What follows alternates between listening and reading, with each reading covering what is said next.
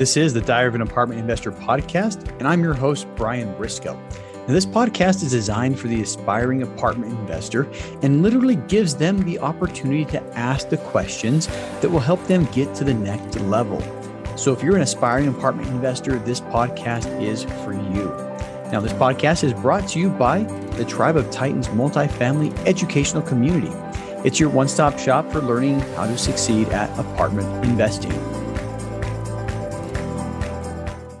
Today I'm going to talk about underwriting. And there's different levels of underwriting that I think everybody needs to have. You know, so if, if you are like the actual underwriter for a team, you need to be able to go a mile deep in this subject. All right. But for everybody else, there's a couple of things that I think everybody involved in apartment investing should understand about underwriting. And so that's what we're going to talk about today, you know, very briefly, because this is a multifamily brief, you know. So first thing we're going to talk about is an underwriting tool. You know, it doesn't matter which one you use. There's a lot of them out there. Some people have made their own. Some people sell them, but be familiar with the underwriting tool that your team uses.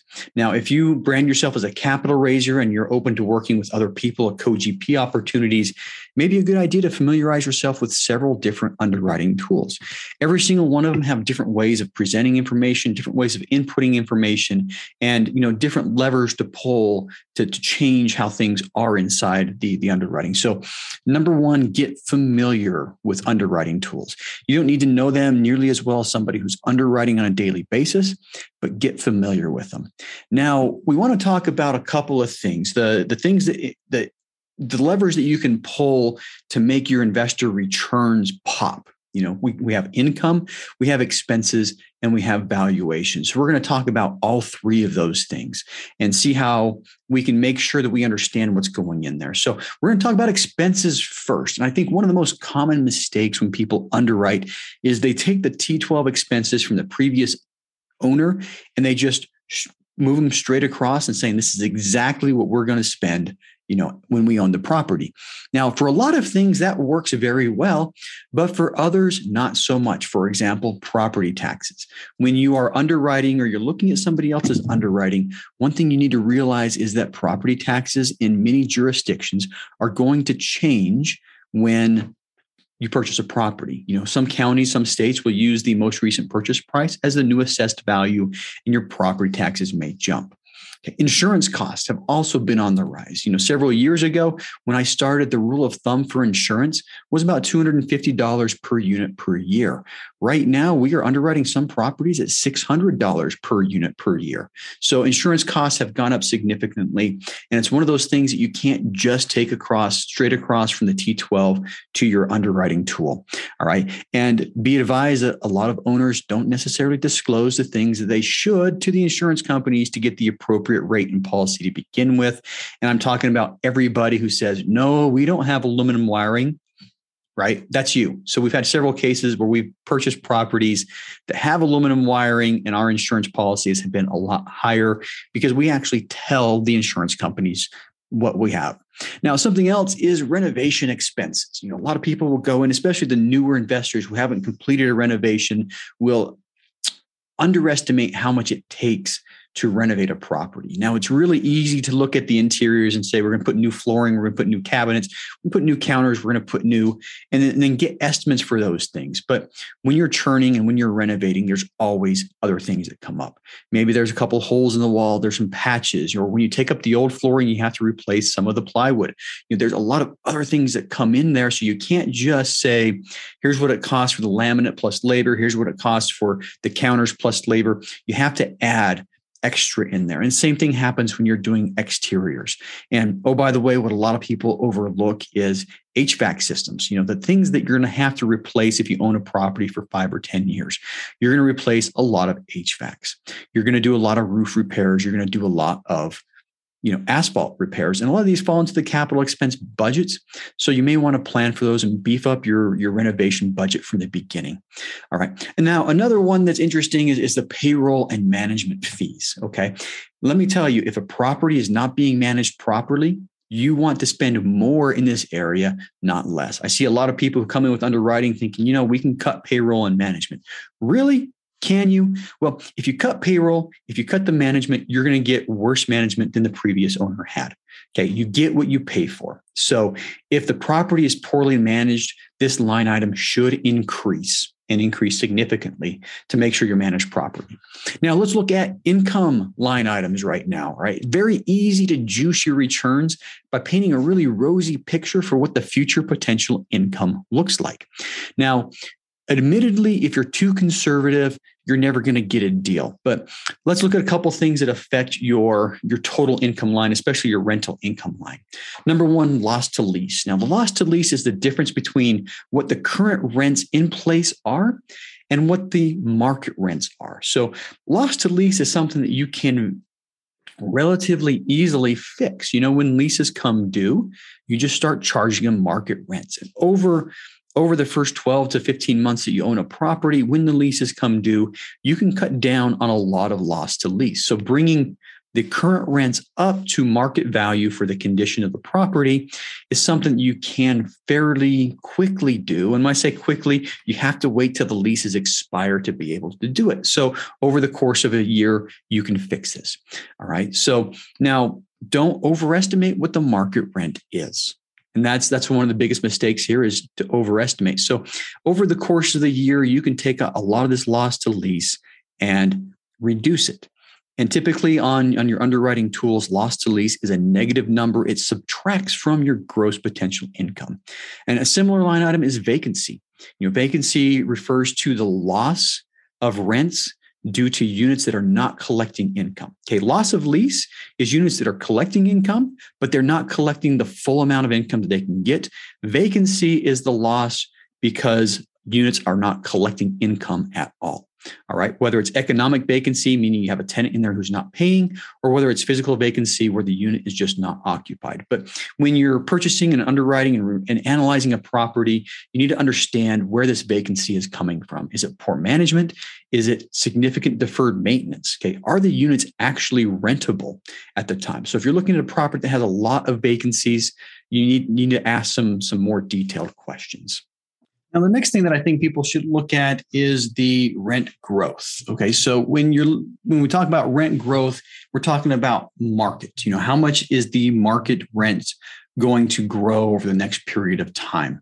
All right, and this is this is a really easy place to to put in a you know, hey, I think rents are going to grow at eight percent per year for the next several years and it's a really easy way to make your returns pop but you know are they really is the question you know is 8% you know per year sustainable. And if if rents are growing at a high clip and income is not growing you know i think that's a dangerous place to be when you're when you're forecasting rents. So you know in the last couple of years most areas because of you know the the amount of money the fed has put into the marketplace most areas have have, have seen 8 10 12 15 20% growth in some markets year over year but that's not going to exist forever. So when you're underwriting, you know, pay attention to what you're putting in as rent growth and be be be able to justify it. You know, why can you justify a certain amount of growth in the market rent? Um, now, the last thing we were looking at at our, our rent income line. There, there's other income lines we're going to talk about, but renovations. Renovations do matter. If you improve the property, you can put it in a different class. You can you can make it nicer, and therefore be able to charge higher rents. So, basically, look at the condition of the property. Can you target your renovations to make rent higher. And that's another way that you can raise the, the rents is by making improvements to the property. Right now, once again, underwriting, we look at our income lines. There's a lot of other income that we can put on there. And a lot of brokers will tell you, oh, you can do this, you can do that, you can put some other income in here and there and wherever.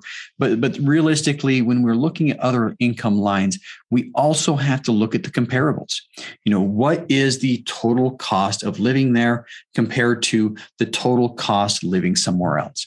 All right. A lot of the renters are fairly intelligent and they are going to look at the total costs and not just the rent amount and oh my, I didn't know we were getting a utilities fee too. So when you're looking at utilities bill backs and you know you're trying to implement a utilities bill backs, make sure you're looking, you know, to the left and to the right to see what other people are doing. Same can be said for laundry income, for washer and dryer rentals if you're trying to do that, for pet rents and pet deposits. um, you know things like parking fees and valet trash that a lot of people will implement. You know is that something that the rest of the market is doing? And if not are you really going to be able to make money implementing these type of things? And keep in mind you know c class tenants are not going to pay for a lot of a class amenities like valet trash and premium parking. Most of them would rather take out their own trash and park a block away to save 15 to you know $30 a month Right. Now, another thing with underwriting, we talked about expenses already, we talked about income. Now we're going to talk about valuations. And where this matters on your returns is how much are you going to sell the property for later on, or potentially how much are you're going to refinance the property for later on. Now, we have been in the last 15, 20 years, we have seen cap rates compress, cap rates go down, which means property prices in general have gone up. But there's no way to tell if this trend is going to continue. Now, something that I think is safe to do is when you're looking at properties is to look at a range of different cap rates. You know, what if cap rates continue to compress? If you forecast cap rate compression, it's really easy to make deals work. It's really easy to make the numbers work. But is that going to be the reality in the next couple of years? You know, nobody knows. All right. So are you going to forecast cap rate compression? You're you going to forecast cap rate staying the same?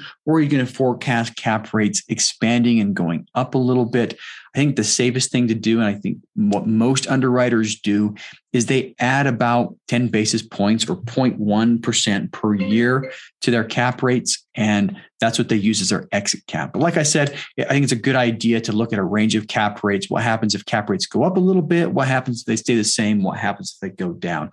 And if your deal works when cap rates go up, you know it's going to work if cap rates stay the same or go down and the same thing holds true for refinancing you know when you refinance in a couple years the lender is going to look at the the value of the property to determine how much they're going to give you on the refinance and if the person who's underwriting the property has a pie in the sky number on their their valuation, their numbers are going to be off. All right. And they're going to be pretty untrustworthy.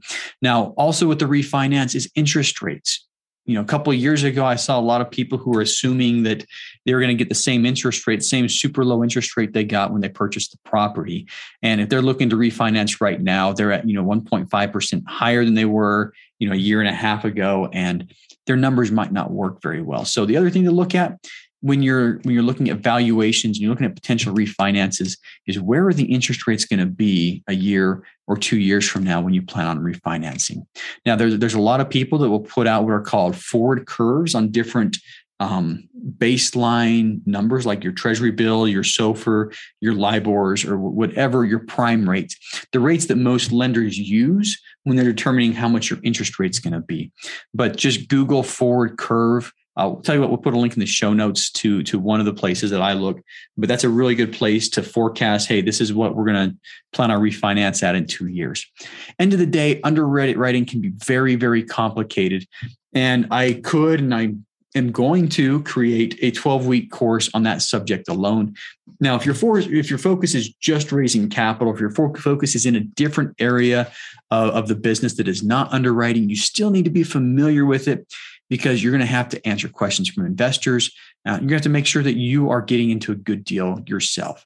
So you don't need an in depth knowledge of everything, but you need to understand which factors are going to affect the overall returns the most and make sure they're in line with reality.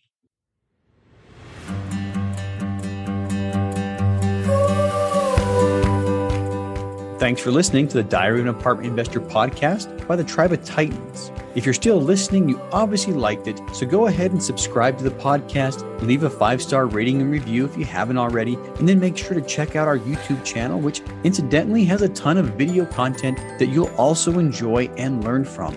Now, if you're interested in being on the show, go to our website, diaryofanapartmentinvestor.com, and fill out the questionnaire on the website. And for more educational content and for more information about our educational community, check us out at thetribeoftitans.info.